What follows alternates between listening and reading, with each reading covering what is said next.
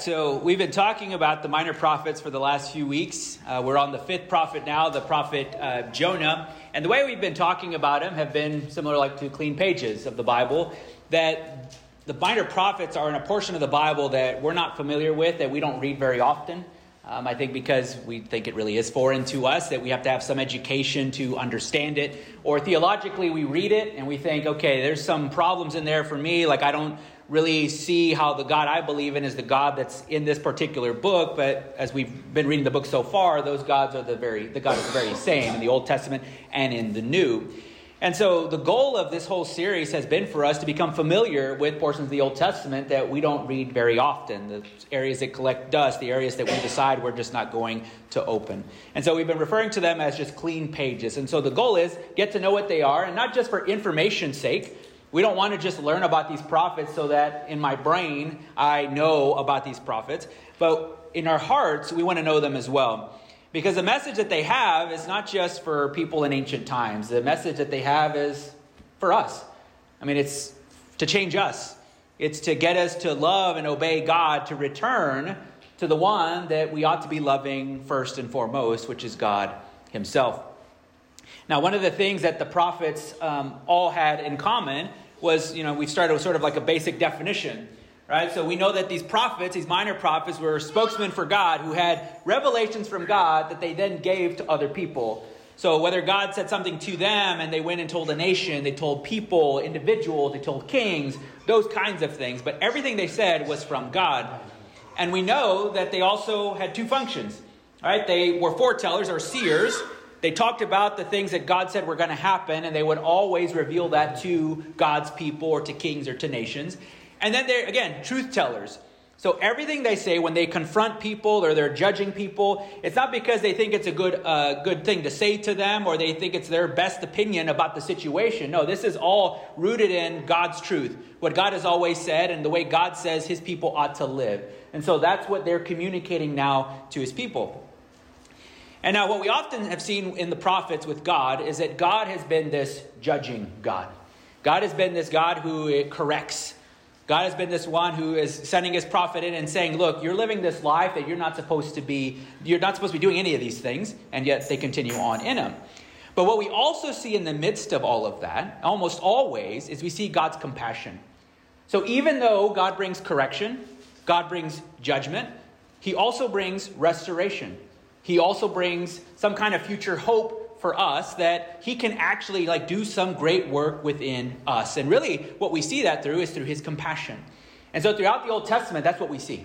We see a lot about God's compassion, how he's compassionate for his people. And that's what we're talking about today. But biblical compassion maybe is a little different than maybe how we understand compassion itself. So for us, if we were to ask, go around asking what's compassion, we might think about it more like I'm doing something nice for somebody else, or that if I go down the street and I see a homeless person on the side of the road, that I have some feeling inside of me that I feel sorry for them, right? That's what we're thinking compassion is, right?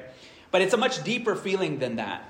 And so, quite literally, when we think about compassion in the Old Testament, the image that he wants us to get is this uh, to be soft like a womb, meaning like this feeling that a mom has for a baby inside her womb. And so that care goes much deeper, as we'll see in this particular uh, chapter, is that God will use this same kind of compassion and concern and say that to the extent that he should be concerned with people should be where he actually cries for them. And that's a deep feeling. That's not just going along the way and saying, oh, you know, I feel bad for them. Maybe I should do something for them, but I don't really feel like doing it. No, God actually goes and He's ahead of us and He's going to go and do something for us. Now, every time I try to think about, I guess, wrapping my mind around the qualities of God, I always try to think about like earthly examples. Now, of course, earthly examples are not perfect, right? We're imperfect beings. But we, because we've been created in God's image, right, we have those characteristics, we have those qualities, though we do that imperfectly. And so when I think about God's you know, judgment as correction, and I also think about his compassion as well, I always think about my grandfather. So this picture was taken 14 years ago. He passed away 12 years ago. My grandma was right there pictured, followed maybe a couple years after that. But my grandfather, he was a very stern individual, and we called him Tata, right? So that's a, a Jonathan, I don't know if you know what that term is, but we use that in Spanish. It's a slang term that we use. It's a good slang. But we use that term for someone who is older, right? But someone who does things that cause people around them to respect them, right? It's not because they're older that you respect them, it's because the life that they live is worthy of respect. And so that's what we called him. And I remember like all the discipline part of his life. He was a very stern guy. I remember the times where he would want to correct us, and I didn't like being getting in trouble. And so what I would do, I try to just run away if I could, not leave the house. But I knew when I was in trouble with him, like I wanted to be out of the house. He wasn't like abusive or anything, but he was hard. He was kind of like like very stern in the way he did it. I remember one time running out of the back door, and we had this really janky fence that like it wasn't like even or anything, and so there was just enough space under the the gate that he locks that you could crawl under it. And so I was small enough that I could run to it and get right under the gate. And I remember one time, I don't remember what I got in trouble for, I just remember I got in trouble. Running out the back door, going to crawl right under the fence, and then feeling just like somebody grabbed me, pulled me right back out, put me over his shoulder, and walked me in the house. And so I don't remember all that played out with that, but I do know he was a very stern man. But what I also know, he was very compassionate. Right? In my memory, yeah, that's the one memory I have of him disciplining me. I don't, I can't think of any other. Right? And maybe for maybe, you know, maybe that's important. Maybe that was the only time I ever got in trouble because that was the last time he, you know, whatever. Um, but I remember his compassion more often. I remember all the times that he, you know, would wake us up in the morning. So I grew up in a single parent home, and so he kind of served as a father to me. And so in our home, I remember getting up every morning and he would always cook me breakfast and it was two over easy eggs and he would make sure he would do them first so that they wouldn't get brown crusty stuff on them. And then he would cut them up exactly how I wanted them. And then after he made breakfast for us, he would, we would go to the front of the TV. We would watch cartoons together. He would allow me to sit on his shoulders when I was small enough, not, you know, not into my teen years or anything like that. But when I was small enough, he would let me sit on his shoulders and I would eat, put my plate on top of his head, and I would just begin to eat and watch cartoons. I remember the many times where he would, um, you know, if I got hurt, he would reach down and he would care for me. Like he wouldn't tell me, hey, you need to grow up, you need to like quit doing what you're doing, you need to, you know, whatever other thing to tell me that I need to just get myself up and just move on. No, he actually like reached down toward me and actually like cared for me. Now, I can think of so many times where he showed compassion towards me, but what really puts the icing on the cake for his life is that I saw the compassion he had for other people. Right? It wasn't just for people he loved, but it was for all people, no matter what background they came from, no matter who they are, no matter what they did to him. These were people he often showed compassion to. Now, one of the things that always sticks in my memory is this one time where him and my grandmother they ran the food bank in San Antonio. Uh, they were on volunteer basis, but that's what they did. They were on disability, so they did what they could to just serve people around them. And so I remember this event where all these cars are lining up, and these people are lining up for free food. You have people who have cars that are just you know, really messed up. They probably shouldn't be driving those cars, but yet they're coming to get free food. People walking in, people going on bicycles, and they're trying to get this free food. But then every now and then you would see people pull up on like a, in like a Cadillac Escalade or pulling up in like a Mercedes or a Lexus or something. And in my mind, I remember that day, I kept thinking to myself, like, those people don't need this. Those people don't maybe don't deserve this, right? They should wait in line till everybody else gets done, and if we have anything left over, then they could have it. You know, if you sold your vehicle, maybe you would have enough money to get your own food and not have to go get something for free that somebody else needs. Well, that's what I thought. And I see those cars pull up, and my grandfather, as cheerful as he was, just goes, collects the food, and then just like greets them like he has everybody else, gives them the food, and sends them off with blessing. My grandfather was very different than me. My grandfather looked at all people and said, Okay, whether you deserve it or not, I'm going to be compassionate towards you. Whether you do anything to earn my compassion, I'm going to give that compassion to you. Now, again, all these examples that we can have, and I'm sure there's a person in your life that you can think about who cares for you so much and loves you so much that you sort of see like the character of God in them. Again, imperfectly, right? Because we don't see we don't realize the fullness of it here in this life because ultimately from God when we see him face to face, everything is going to be as it should be and it's going to be perfect. And compassion will fully be realized. But I think God's compassion goes even deeper. Again, that whole idea, soft like a wound, to care with tears. This is what God is wanting us to do. Now, the way that God, like, primarily shows us his compassion is through his love for you, his care towards you, and even his forgiveness towards you. You don't deserve it. I don't deserve it. But yet, God still gives it to you. There's nothing you could ever do to earn it because God gives it to you willingly and freely. I mean, the scriptures tell us you know, Yahweh the Lord, the God of compassion and mercy, I'm slow to anger and filled with unfailing love and faithfulness. The Lord is like a father to his children, tender and compassionate to those who fear him. For he knows how weak we are. He remembers that we are only dust. Now, we know as followers of God that we're to emulate this same compassion in the world. The same love that God shows us, we ought to be showing it to other people. The same care that God shows to us, we'd be showing it to other people. The same type of forgiveness that God shows us, we ought to be showing that forgiveness to other people as well. But we all know the challenge, right? The challenge is, is that we live in a broken world. The challenge is we live in a world that's not perfect. The challenge is, is we live in a world of people who hurt you.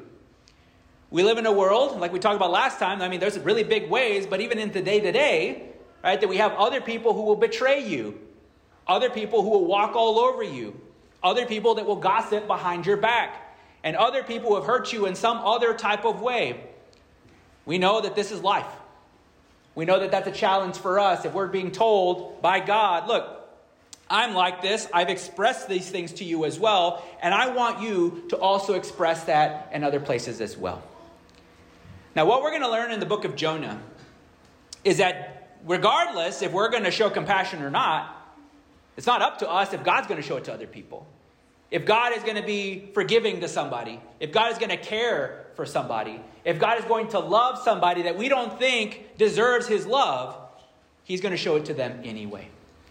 And so that's what the book of Jonah is going to be all about. And I think this one it was especially challenging to me, and I hope that it really is for you as well. And so we're going to watch the video as we always have, just to give us a, you know, uh, top view here of what the book of Jonah is. Um, and so we're going to watch that video now. I think the question that I think Jonah is going to address for us is do we limit God's compassion?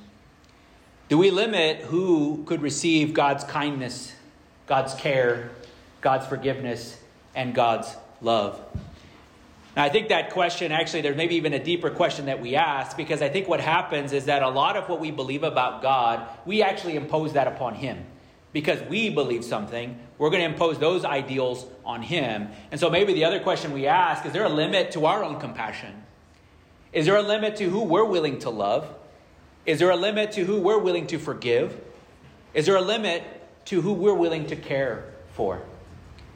Again, we take our idea, our beliefs, and we impose those upon God. Now, I don't know if you've said any of these things before, but I know there are people in your life that have hurt you. I know there are people in your life that you think are too far gone. I think there are people in your life that you think, okay, those people, right, if they even follow God, I don't even think that's going to be that they're truly following Him because they've done so many work, so many, so many bad things in their life, like they can't ever be redeemed.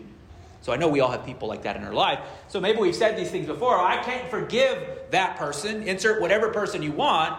So God shouldn't forgive them either. Now, whether you want to be honest with that or not, I think that's what we truly believe. There's no way that that person is a follower of Jesus. When you see someone who you know has done some really bad things and they repent and they turn to God, and you think, there's no way that person has been changed.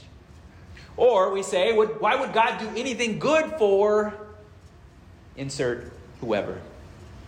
Now, we obviously see some semblance of this in the New Testament, where Jesus even tells us that we need to love not just the people who love you. Why, why bother loving the people that love you? Everybody else can do that.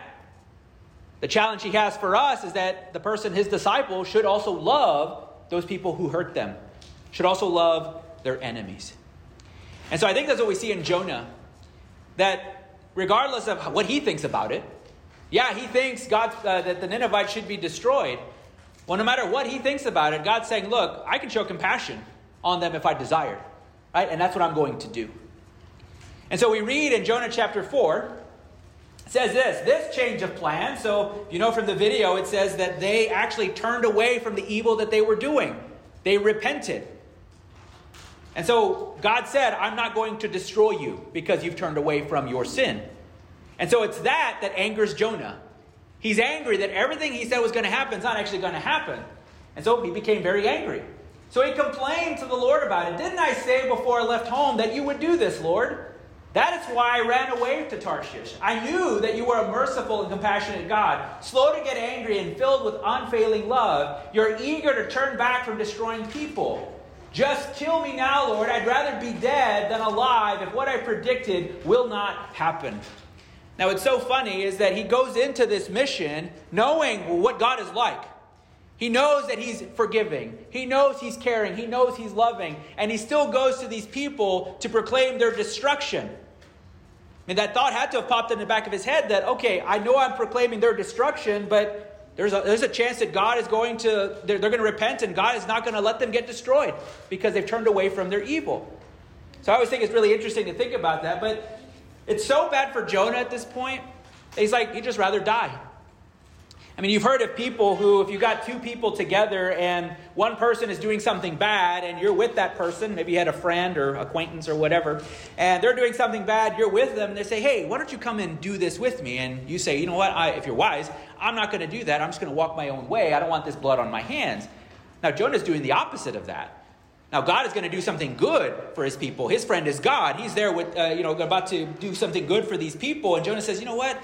I don't really want to be a part of this. Like, I'm just going to walk away right now. Like, I don't want to be known by anybody that I did anything good for these people.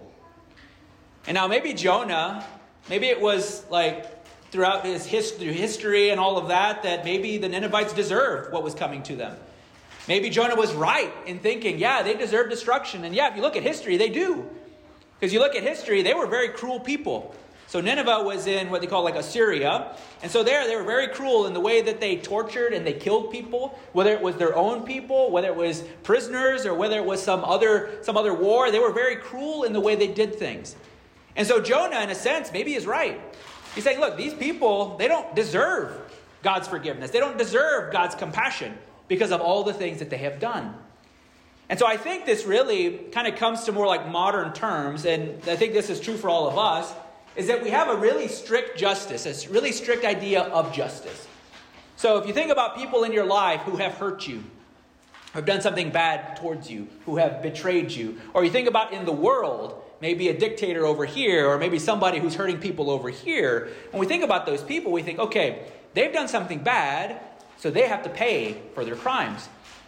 Now, there's yet other experiences in our life where we see people who maybe turn away from the evil they were doing and yet we still think, okay, they hurt me so bad, like it still hurts years after, and they still need to pay for their crimes. They still need to pay for the bad thing that they did towards me. Now, what's interesting though is that we have this idea of strict justice upon everybody else, but we won't put that upon ourselves. I mean, if we come to God and we've done a lot of bad things in our life, and we come to God and say, God, I want you to forgive me. I mean, think about it. If God had our standards, and said, Oh, well, you don't like to forgive other people like that, or you don't love other people, you don't care other people, so then, okay, well, you don't get it. So we are hypocritical in the way that we express this, because we will have this on all other people, but yeah, give me all the grace, give me all the compassion, forgive me all the time, have mercy on me, care for me, love me, but that person, they're worse than me. So don't do that for them. So that's all of us. Whether you think so or not, whether you agree with it or not, that's how we all are. So the exception is us. So it's no surprise that people in life have hurt us. People in life have betrayed you. But can you imagine, like, God having compassion for them? Can you imagine God forgiving them? Can you imagine God caring for them? Can you imagine God loving them? I mean, maybe we think, okay, are we okay with those people who have hurt us receiving God's compassion? Now, if we hesitate a little bit, I think it's because we're human, right? Because there's still something in us that says, okay, somebody's hurt me. They ought to be paid back for what they've done. That they should not get the forgiveness of God, that they should not get the mercy of God, or the love or the care that God provides through his compassion. They should not receive it. I think the good news is, is that, again, God, it doesn't depend on us. It's all on God. I mean, God says, look, He's a compassionate God. Whether we deserve it or not, whether He feel like, feels like it or not, whether it costs Him anything, He still shows compassion, even though we may fail to do so. Now the story goes on, and he asked Jonah, the Lord replied, Is it right for you to be angry at this? Is it, is it right for you to be angry at the fact that I am showing mercy to these people? Now Jonah doesn't answer the question, he kind of just walks away. Right? He's really angry. Like this question was posed to another person in the first parts of the Old Testament. So if you know Cain and Abel, if you know that story, Cain kills Abel. So right before that, we see that Cain was jealous about Abel. Right? So in a sense, he hated him. And so then we see, like, right after that, that God asks them, Is it right for you to be angry about your brother? What does Cain do right after that? He goes and kills his brother. That's how angry he was. And that, in the sense here, is how angry Jonah is over what's going on. So, is it right for you to be angry? So, Jonah doesn't answer. So then the story goes on. Then Jonah went out to the east side of the city and made a shelter to sit under as he waited to see what would happen to the city.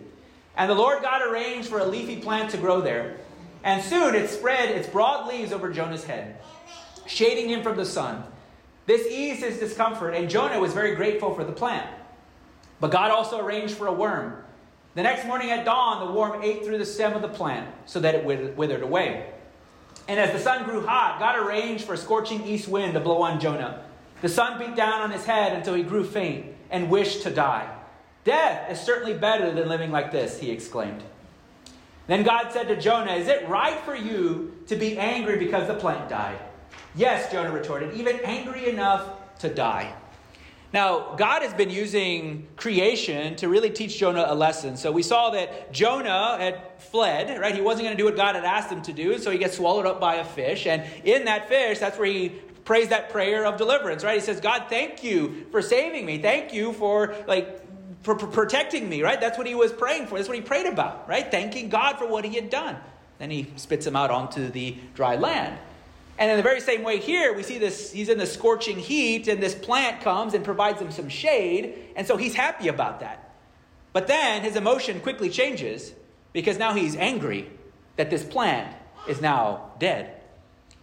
Now, what is God trying to teach him? And that's where we end the, the story. It says, Then the Lord said, you feel sorry about the plant, though you did nothing to put it there. It came quickly and died quickly. But Nineveh has more than 120,000 people living in spiritual darkness, not to mention all the animals. Shouldn't I feel sorry for such a great city?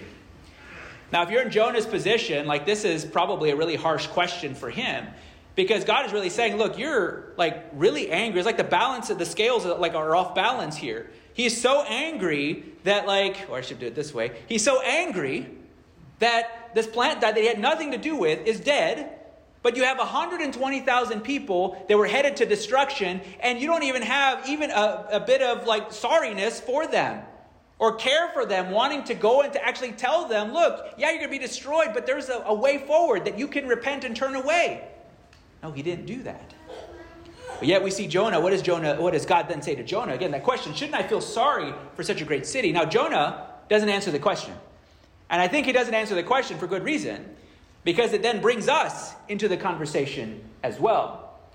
So obviously God calls us to be just like him, and I think in a sense he's asking Jonah as well, like, shouldn't I be concerned, and then shouldn't you also be concerned for these people as well? And so that's the question. It's the most important question in this book. Shouldn't God feel sorry for those people in our lives who have hurt us, those people who have betrayed us, those people that we look at that we think they don't deserve any of this. Or we look at those people and think, oh, they're just too far gone, right? There's nothing anybody can do for them, right? Not even God. And so, again, that really sparks the question, right? Is there a limit to our own compassion? Is there a limit to who we're willing to love? Is there a limit to who we're willing to care for or even to forgive? And if you want to admit it or not, all right, you agree with it or not, realize it or not, I think we all do have limits in what we're willing to do. Because every time it comes to having to show some semblance of compassion towards somebody else through our forgiveness or our love, right? Does that person deserve it? Have they quit being a jerk long enough? Have they followed the formula that I've laid out for them to get into good standing with me, for me to be able to have that kind of compassion on them? Do I feel like doing it? Am I like not as angry anymore that I can now say, yeah, I ought to love them and I ought to forgive them, I ought to care for them? And does it cost me anything? Does it make me uncomfortable? Does it cost me some kind of sacrifice in my life to be able to do that for somebody else? So these are the questions, whether you think so or not. These are the things that we work through. These are the things that we ask when we do it. But you see, the one thing that gets in the way that makes us ask this question is really our pride. Our pride says that we know what's best. Our pride says that we are the best judge, right? Even better than God is a judge. Our pride says that God is also weak. And so our pride also says that we've got to put a limit on who God can show his forgiveness toward. That we can put a limit on who he cares for and who he loves. Now, it's been said before, and maybe you've heard this um, in some way, but that we never lead our enemies toward following Christ, we only lead our friends. So I think at a very deep level, I think this is true for all of us, that we believe that the people who have done bad things to us or doing bad things in the world only deserve bad things to happen to them. Right? What goes around comes around, or the whole idea that's infiltrated the church is karma. That, okay, you've done a bad thing. Well, guess what? Karma is a insert expletive word right there, and karma is going to come bite you in the insert expletive. And if you knew all those words, you probably need some sense of sanctification to flow through your life because you've got a, a, bad, a bad mind, okay? So we never lead our enemies toward Christ, only our friends. So, at a very deep level, those people that we truly love, they deserve God's love. They deserve God's compassion. They deserve God's forgiveness. But those people who have done something to hurt us or hurt other people, no, they only deserve bad. They deserve what they've done to others. They need that to be done to them. But what I'm thankful for, and this is the good news, now in all these things, like God's not saying, and I don't think He's saying this here, that all those bad things that people have done to us, it doesn't mean that justice will not be served one day. But what I think God is really trying to communicate here is that He longs to show His compassion towards people. He longs to show His compassion towards you and not His wrath. Like this is grace and mercy. Grace is that compassion. You don't deserve it, and God gives it to you freely. Mercy is God withholding what it is you deserve. And what it is we all deserve is God's wrath. But in His mercy, He withholds that and offers his compassion toward us. So I'm thankful that God's standards are not like mine. I'm thankful God doesn't say, well, do they deserve it? Well, the thing is, we don't. You don't, I don't. There's nothing we can do to earn God's compassion, God's uh, love and forgiveness upon our life, but He gives it to us freely. Does God do it based on how He feels about it?